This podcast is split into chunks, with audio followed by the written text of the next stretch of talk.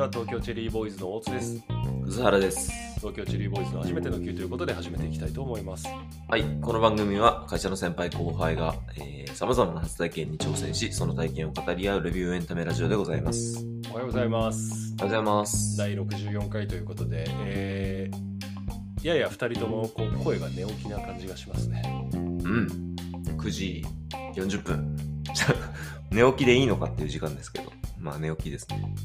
まあ、休日休日だしねうん。いやでももうもう俺8時ぐらいには起きたんじゃないかなそうなんですねうん。僕はいろいろしてたよ9時10分に起きました。おはようございますおはようございます。実は久々っていう話をしてたよね収録自体がそうですね1。ヶ月空いちゃったんだねうん。なんかね、途中一緒に神戸行ったりしてたから、空いた気になってたんですよ。んそうだ。ねあの葛原は仕事で出張に来るタイミングで、はい。俺がちょっと足を伸ばしてねええありがとうございました。うんもともと京都に行く予定だったんですけど、ちょっとスケジュールがバタバタっとしてしまって、神戸にお付き合いね、まあ、帰ってなかなか行かないからさこううんうん。いい経験でした楽しかったですね。2人で花火見ちゃってね 見ちゃってね。あの観覧車乗っちゃってね。観覧車乗っちゃってね神戸のデートしちゃったよね。楽しかっ面白かった。面白かったです。ありがとうございました。た。ありがとうございました。ということで第64回。4回。ありがとうございましたってなりそうでなりそうですが。はい。じゃあま今週は大津さんの初体験語る回でございますそうだね。ど、なんかありました俺ちょっと待って俺俺の声が返ってきてる気がするんだけああ、エコー？いや、僕は聞こえませんよ。ど本はい。当気のせいか大丈夫かじゃあまあまあじゃあ行きます、はい行きましょうかはい。えーじゃあ今回の初体験大津体験ですけれどもはいえー徹夜で麻雀ですねおお鉄マン。鉄鉄マンですっていうかね。はいえー、麻雀。未知の領域だ。教えてください。麻雀のルールいやいやいやいや、エピソードだけでいいです。あのはい。麻雀ってまああのいわゆる今さそのボードゲームがすごく流行ったじゃないですかコロナコロナというかああ、そうですね。家で遊べる。うんはい。まあそれよりちょい前ぐらいからボードゲームってすごくこう今まではファンが楽しむジャンルだったのがうん結構そのファン層が広がってきていて、はい。ね、あのカードゲームボードゲームってどれもおしゃれなデザインだったり面白いこうたあのテーマを扱い出して、まあ、すごくにぎわってるジャンルだと思うんですけど、はい。まあ、そのボードゲーム界の最最右翼ではあるよね最古参でもあるだろうし麻雀ってうん実は、うんうん。まあ大体基本的には4人で、えーやるねまあドンジャラとかやったことある人も多いと思うから麻雀やったことなくても麻雀ってどういう感じなのかなっていうのは多分皆さん想像できるとは思うんですけどはい。それをですね徹夜で行うことを鉄マンというわけですよあのうん古くから。で麻雀って多分多くの方がハマってそれこそ鉄マンとかやるのって大体大学生の時とかなんじゃないかなと思うんですが、はい。大学の時に徹夜で麻雀するこうコミュニティにいなかったんだよね俺が。うん。そもそもて何やってたんだろうまあウイイレとかかなゲームの。ああ。ウイイレか。確かにやってる人いた。ウイイレとか、まあ、なんかゲームが主だったのかな徹夜で大学の時友達とやるとしたら。うんうんかきちんと寝てた気もする 徹夜で遊ぶってあんましてなかったよなそのうん。まあ、そうですね。カラオケぐらいね、僕も。そうだねの飲みに行って徹夜とか全然あったんだけど、その基本的に鉄マンってまあじゃいわゆる雀荘と言われるさ、はい。街のよよよく注意して見てみると麻雀屋のその雀荘ってすごい多いんだよねうん。今日だから外出たらあの気にしてみてよ葛原ちょっと麻雀街で麻雀したいなと思った時にその雀荘ってどこにあるんだろうって結構目に飛び込んでくるはずなんですよ。ああ、雀荘。意外となるほど。確かに意識しないと見えないけど。そうだよね。うん。でまあまあそういう、えー徹夜で麻雀するとしたら雀荘でやるか、まあ、ちょっと多分友達の家とかでやるんだろうけどまあ麻雀自体は中学校ぐらいからそのそれこそゲームの麻雀とかやってたんですよはいはい。あの昔プレイステーションにシンプルシリーズってあったのわかる？ああ、ありましたね。安い。そうそうそうザなんとかってやつはいはいはい。で一番ハマったのはザプロレスでまあそれは置いといて 聞いてるけど。はい。麻雀っていうのもあったんだよねザ麻雀とか、うんまあそういうのでやったりだとかあとはその高校ぐらいになるとスマホじゃないやガラケーだけどうん。ゲームアプリみたいなのがいろいろあったでしょ昔もそのガラケーでもゲームってあったじゃん、ありましたね。うん、それで麻雀のゲームをやったりとか、そのコンピューターと戦う麻雀っていうのはずっとやってたわけうん割と小小中学ぐらいからうん。はい。でもさっき言った通りその大学で麻雀やるコミュニティにいなかったし会社入ってからもそんなになんだろうな、ま、麻雀で遊ぶっていうよりはもっと別のことで遊んだりとか飲んだりとかっていうのが主ではい。結局ねこの年になってようやく初めて徹夜で麻雀をするっていう体験それもあの友達と4人でリアルで。うん。最近すごく麻雀流行ってるんですよあ、知らなかった。そうなんですね。うん、じゃあ流行ってないかもしれないね。こんな トレンドトレンドに左右されて、はいトレンドに追いつき追い越せてやってきた葛原が知らないってことはまだ 流行ってないんだな。そうかもしれませんね。あの民間の。はい。M リーグっていうね麻雀のああ、リーグが確かに。あってで結構それがうんうん結構ねあのやっぱアベマが協賛というかアベマがあれなんだっけ？メインスポンサーなのかな？ちょっとうん。あれだけどそういうのもあってすごくネット戦略が上手で切り抜きの動画を大量に上げていたりだとか、ツイッターで各選手たちも発信していたりだとかで、うん結構ねそういうの見ますね。そうそう最近ちょいちょい人目に触れ始め触れ出し始めてるのかなで、うん。あのーそこにさらにゲームのジャンタマっていううん。麻雀のジャンに魂にジャンタマっていうゲームがあるんだけど、はいまあ、それはオンラインで対戦できるしかもえっ、と、まあ、画面画面というかビジュアルがもうすごく凝ってて、うん。まあ可愛らしいイラストキャラクターだったりだとかあと自分好みに、えー、とデザインを変えられたりだとかえー、本当だ。あの声優さんが入ってたりだとか、まあ、結構その、まあ、いわゆるなんていうのかな今のソシャゲ？はいはいはい。確かに。的な要素もあるんだけど全然課金しなくても全然楽しめるわけ結局その麻雀自分の能力で楽しむゲームだから別にうん課金してガチャで強いキャラを出すとかじゃないからまああの無課金税でも十分楽しめるしブラウザでもできるし、うん。なるほど。うんまあそういうなんていうかな麻雀リーグの流行り麻雀のそのゲームの流行りっていうのもあって結構意外とですね皆さんが多分耳にしたことのある YouTuber さんとかも結構ジャンタンもやってたりとかえするんですよ我々の近しいところで近しいって言い方変だな我々の すごく好きな東海オンエアっていうー、はいはいはい。6人組の YouTube グルーうん。プのあの虫眼鏡さんうん。虫さんはかなりハマっていて麻雀に、あ、そうなんですね。うんまあ、本もあの強調で出されていたりとかはい。あと最近も、ま、その M リーグのあの選手と一緒に岡崎そう普段彼らが活動している東海オンエアのスタジオで麻雀やってる動画を上げていたりだとかうん。なのでね割とその若い世代僕らも東海オンエアのメインターゲットじゃないですけどうん。多分その20代とか、まあ、大学生ぐらいとかに結構こう麻雀っていう文化が。でももともとね麻雀ってすごい流行ってるしうん。今更はって感じなんだろうけどね古くからのファンというのは。まあでも、若年層は減ってる印象はありますからね。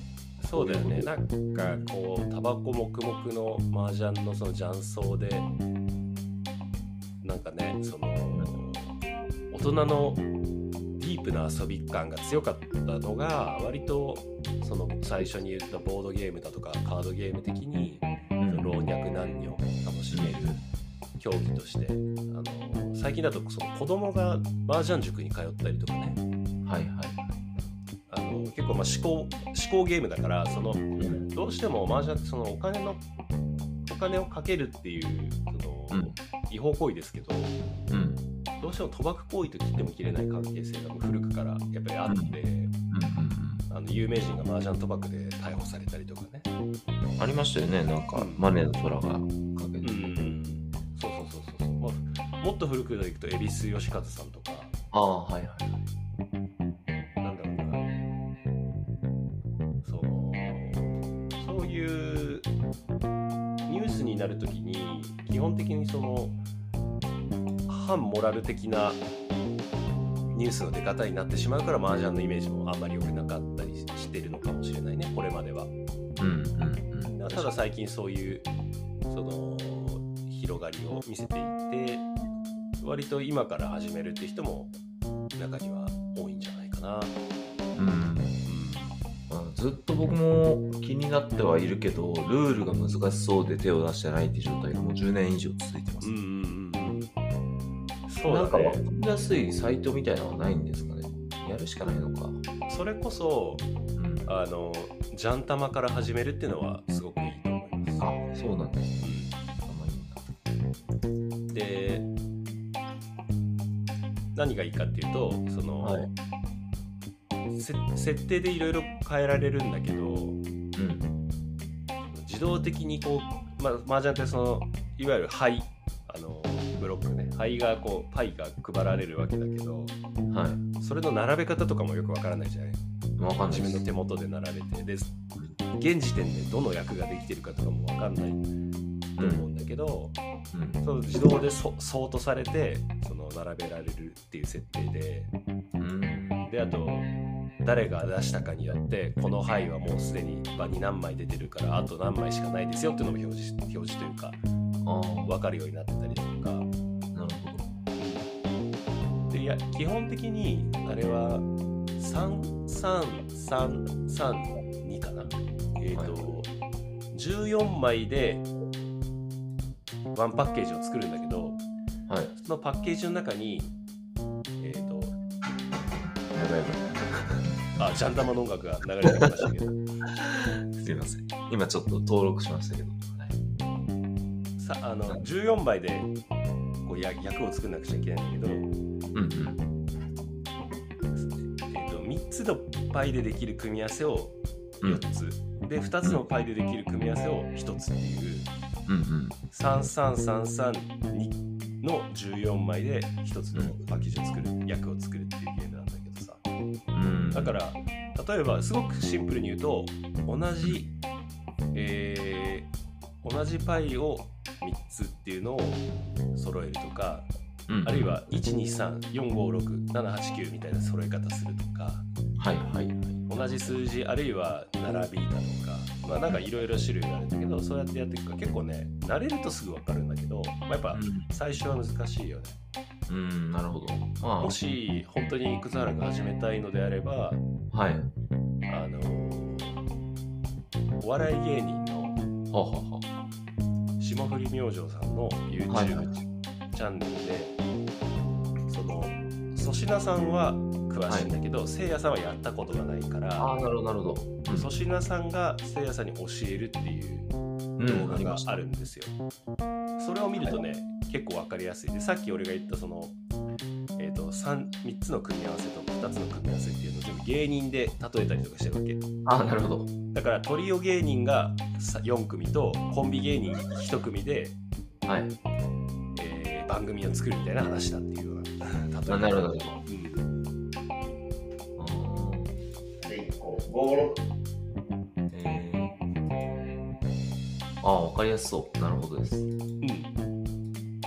だしぜひね今度はあの一緒にはい。鉄これ二人でもできるんですか？と思いますね。2 2人でもえっ、とゲームそのゲームとしてはできるね。ジャンタマで2人友達2人と知らない人2人みたいなこともできる。なるほど。あのマージャン自体は基本的には4人かな。そうですよね。3人でやるルールもあるんだけど。うんまたこれ地方によっても面白くてそのなんだろうな西日本のある地域だと3人麻雀が基本っていうところもあったりするんだよね。へえタコの形はでも一緒ですよね。一緒だ一緒う。ん。だから一辺開くんだよね。うん。なるほど。ちょっとね毎年うちの実家でうん。なんか麻雀をやろうみたいな動きが生まれるんですけど。うんルールを知ってる人が少ないからいつもえなしなんですよ。なし。なんでじゃあやろうって話題だったのやりたい一人がいるんですよ。猛烈に。あやりたい一人がいるんだ。いとこなんですけど同い年あーはい。知らんからなって言っていつもやってないんですけど。そうだね。その結構あの家庭によっては年越し年越しというか年末年始麻雀するっていうのを聞いたことあるよ。何何回か聞いたことある、そういう家庭。あそうなんですね、うん。まあ、確かにあんだけ人数いるしうん。ね。かけるお年玉がありますからね。やんないけど。やんないあのここういう場ではねやんないっていう当たり前じゃないかそんな。何を言ってるんだって感じだがそうなんだよね。お年玉とか分かりやすくね金銭っていうものが見えてたりすると、まあ盛り上がる可能性は高いよね、そうですよね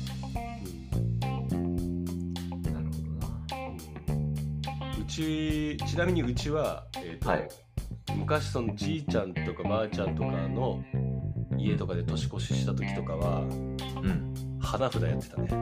あ懐かしの音だなそれ。花札ってなんでな花札って全くルール知らないんですけど。花札も似てる。似てるっちゃ似てるのかな。うんまあそうだね。手札を揃えて前に出してそうそうそうそうそうそう本当の自分の中でどういう役を作るかっていうね。だあれもでも覚えてないと難しいよ。うんそうですよね。うん。恋恋って言ってねなんかサマーウォーズかサマーウォーズが花札。あそうだね。えっ、と、ま、花札もいくつか種類があって「おいちょかぶ」っていうはいゲームとか、それだとまあ恋恋とか。うんこっちは2人プレイなんですね。花札。花札はそのゲームのルールによって人数変わるのかな、あそうなんだ。うん、いろんなゲームがあるな。そうでまあローカルルールとかもいっぱいあるしね。うん。まあそんなことでその、まあ、麻雀のちょっと前置きが長くなりましたが、はい。まあ、そんな感じで今世の中的に麻雀がちょっとブームになりつつあるのかなっていうタイミングでうんうん何それ今の効果をいやちょっと効果音じゃないです。じゃあじゃあみたいな。じゃあじゃあはいそうそれであのえっ、と友人78人ぐらいでその麻雀を楽しむメンバーがいるわけですよ私の周りに。ああ結構いますね。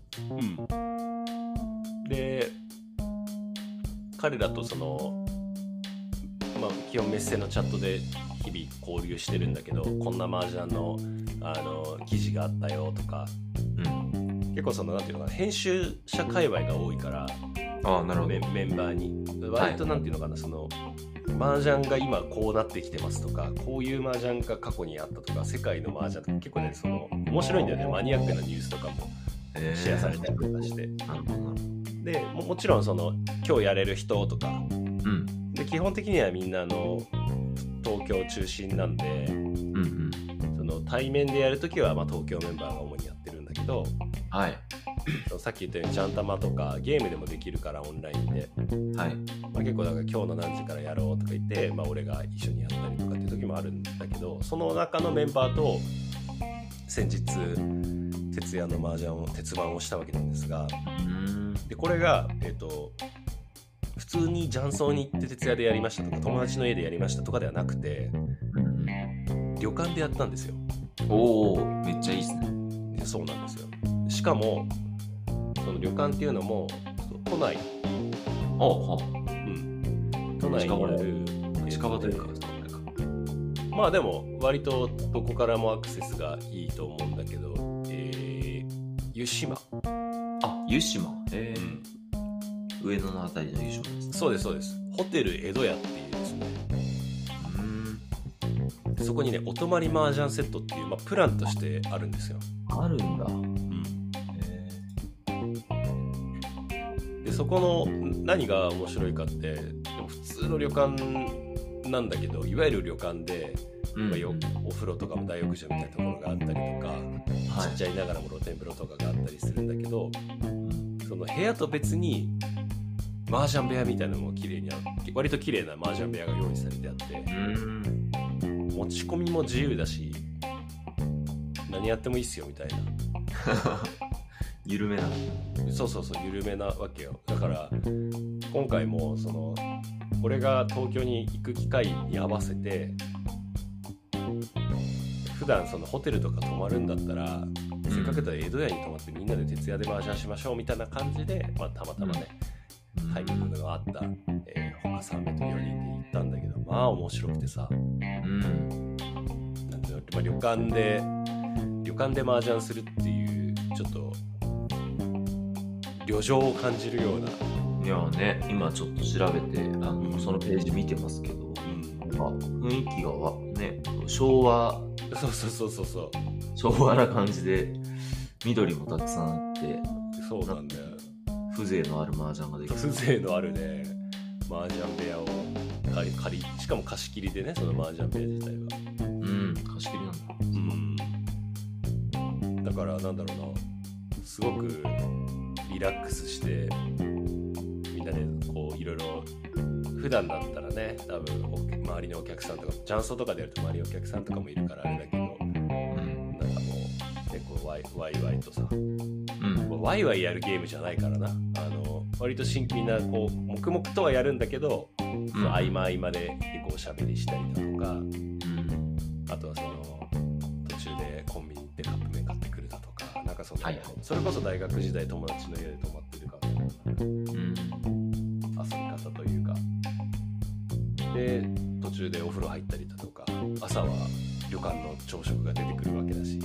あこれはねこれはねぜひぜひねやってほしいですね 皆さんにも。これは聞いらっしゃる方の中に麻雀やってる方いるかわかんないけどぜひお泊まり麻雀を江戸屋でやってほしい。うん。なんか最近もう徹夜すると結構しんどいなって気持ちが出てくるんですけど、その麻雀はそれを紛らわしてくれるパワーがあるんですか？麻雀はね眠くならないね。あそうなんだ。熱中してる。多分そうだと思う。頭使うんですよね結構ね。頭は使うけどなんだろうそのまあでも体力もきっと高いレベルになれば体力っていう考え方にもなるんだろうけど。うん。まあ大津さんは体力あるからな他の人もみんなピンピンしてました？うん割としてたよ、あそうなんだ。すごいな。麻雀か。うん。そでもまうん、麻雀はやりたいなっていうかルールまずは知りたいなって思うんでちょっと今教えてもらった霜降りの霜降りチューブと、うん。あとはなんだっけジャン玉かうんジャン玉からやってみようかなと。もうぜひぜひあのそれでうん。多分霜降り明星の麻雀のやつを見てなんとなくあなるほどなるほどこういうルールなんだっていうのがあある程度分かった上でうんうん次にあのかまいたちのうん。2人でや麻雀やる会があるんだけど基本2人で麻雀ってやんないんだけどさ2人でやる会がある。のはいはいはい。それも見ると面白いえー、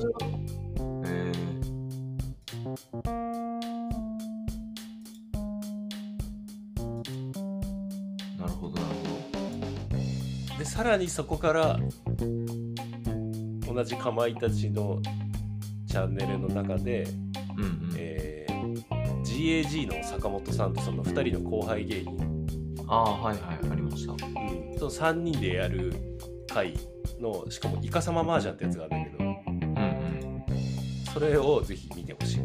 うん。面白いから。そう麻雀って結構ねイカサマともまあトランプも何でもそうだけれどもイカサマもね昔からすごくあって。うん。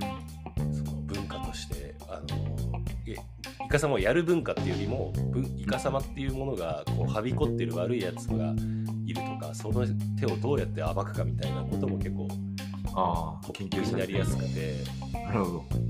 そういえばあの麻雀の話は麻雀っていうかそのルールだったり流行りの中であんまり言ってなかったけど麻雀って漫画も結構ああだよね。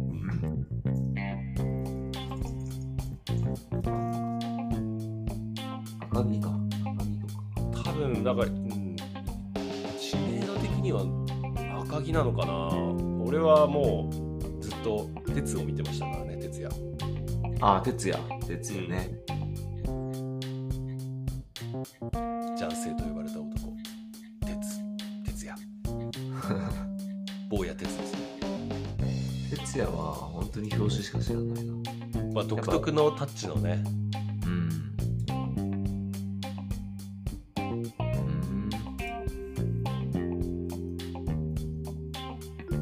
うんルール知ってるとね面白いんですよね多分これは。あ面白いよ。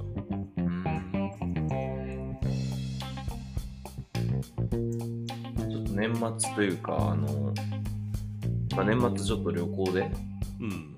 20時間ぐらい飛行機乗ると思うんで、うん。まあ、その辺でちょっと麻雀を学ぶっていうことを一つやってみようかなと。そうだね。いいと思うよもし本当にこう慣れてきたら多分たまにいいるらしいんだけど旅打ちをする人がいていろんな街でふらりと雀荘に入って、はそこにいらっしゃる方々と麻雀を楽しむみたいな。かっこいいですね。強い強くないとかっこよくないけど。まあそうだろうね。だからもう本当に慣れてないと難しいと思うけど。うん。まずはアプリでやってなんかちょっと面白そうだなって思ったら周りの多分ないると思うんだよね。うざらの仲いいグループの中にも麻雀やってるやつとか、うんうんうんまあ、そいつらと始めてみたりとか。うん。確かに一生遊べますからね。これは。そうですよね。今僕がやりたいのは麻雀とあとはゴルフですね、ゴルフだね。その2つはなんか一生遊べそうではあるな。そうだね。しかもどっちもなんだろう。老若男女の交わりができるというん。うん、確かに。かね。葛原家家族ゴルフしかり。そうですね。両方。うん。雨降ったら麻雀とかね、ああそっかそっか。スイッチできますね。かぶらないというか。すごいな。徹夜麻雀。徹夜麻雀する仲間はうん。社会人になってから知り合った人たちですか。そうだね。みんなそうしかも業界も違う業界っていうか会社も違うし業界も違う人かなうん。すごいなんか大人になったら友達できないみたいな言われてたじゃないですか。ああまあそうだよね。そんな感じだったよね。なんか別にできますよね。いやそれはやっぱりさうん。葛原としていやいや僕より大津さんの話ですよ今。いやいやいやいやなんかたたまたまたまたまつながるっていうことが多いけど。いやそそのたまたまがやっぱりなかなかみんなできないんじゃないですか。いやーそうだね。確かに。な、まあ言うてそんなやっぱり徹夜麻雀するぐらいの友達ってなるとだいぶ限られますけどね。やっぱ同じ会社の先輩とかは後輩とかはいるけどうん他のコミュニティまで含めるとなかなかいないなって感じ。でそうかもね。うん。すごいなと思いました。別の話ですけど。何なんだろうな。何で知り合うんですか？そうね。俺も今考えて友達ってどうやって作るんだろうっていう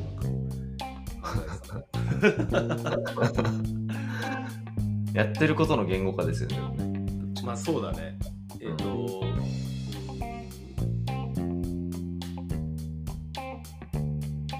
でも結構他力本願なところが多いかなとは思うんだけれども例えばその分かりやすく、えー、と新しいなんていうのかなそういう人たちと仲良くなっていく過程をたどってみるとうん。最初は全然その違うしに参加するっていうのがまず一個かなと思うんだよね。うん、なるほど。でその催しっていうものが一過性のものではなくてある程度定期的かつそれに対するコミットメントが高いものなるほど。すごい言語化されてる。うん。かな例えば、えー、と社外セミナーみたいなものでもあ一夜限りのイベントとかではなくて、週1とか2週間に一度3ヶ月とかうんでかつそこに発表があるとかになるとコミコミットメント高くなるわけじゃない、確かに確かに。だからそこである程度えっ、と選別されるんだろうね同じようなざっくり言うと同じようなことに興味があるし仕事をしている中でもそういう時間を作って、えー取り組もうとしているからうん。なんか適当な人があんまり来ないなるほど。で、えー、とそこで会った時に話す内容って1回だけだと割と1回きりだけどうん。割と関係構築しようとしながらの会話になっていくからうん。自然と仲が深まりやすくなるかなとは思うんだよね、まあ、学校みたいなもんだと思うんだよねうん。分かりやすくはだから例えばそれは今セミナーって言ったけどもしかしたら習い事とかもそうかもしれないなんだかんだそのえー、となるほゴルフスクールとかもグループレッスンとかりとかそれこそ葛原が昔やってた速読の教室とかもそうだと思うああ、はいはい。でそういうところで一人と出会うと多分ね最初その一人なんだよねそそこで一人と出会って一人と仲良くなってはいはい。その後で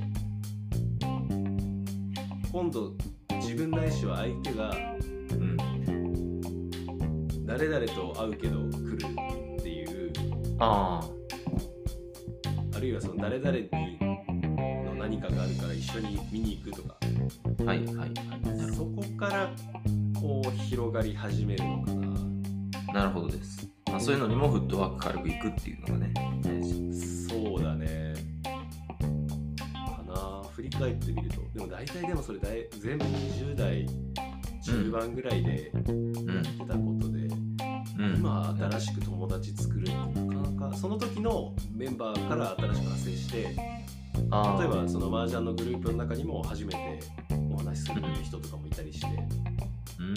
まあでも全然すぐ仲良くななって一緒に徹夜の麻雀をした中の一人もこの麻雀コミュニティで、えー出会った人だったりする。なるほど。若い頃の投資が今、そうだね。と投資って置き換えたら確かにその通りだ福利友達が増えているのかもしれないね。うん。だからもしこのラジオを聞いている、えー方でそういうなんていうのかな最初に言ったある程度コミットメントしなくちゃいけない新しい組織に飛び込める余裕がある人はぜひそこでうん。ラジオ作ればいいと思うし、逆に言うとあれだねこれからの我々のテーマはアラフォーからの新しい友達の作り方っていうところかもしれないよね。ああ、いいですね。それで言うとさ 本当俺はあの葛原には免許合宿行ってほしかったなと思うけどね 免許合宿行ってもね、あれですよ。もうやっぱり免許教習所も若い子ばっかですからね。10、10以上したっていうか。あたそそのコミュニティに入るあのおじさんおじさんっていうかあのなんていうのかなお兄さんというかなんていうのかな、はいせ師匠的な キャラクターになっていくっていうのも全然あると思うんだよね。確かにね。うん、師匠。うんまあ、そうですね。まあ確かに教習所はね、全然もう、ただね、空間を共にはしてますけど、完全に他人なんで。合宿はね、確かに。でも合宿、僕、それこそ大学の時に行ってましたけど、やっぱ年上のお兄さんとかは、一人でポツンとしてましたけど、いややそこ一人でポツンとしてるお兄さんに話しかけていく必要はないけど。逆にその一人で来てるお兄さんが話しかけてきて場を回してたら面白いよね。まあ確かにね。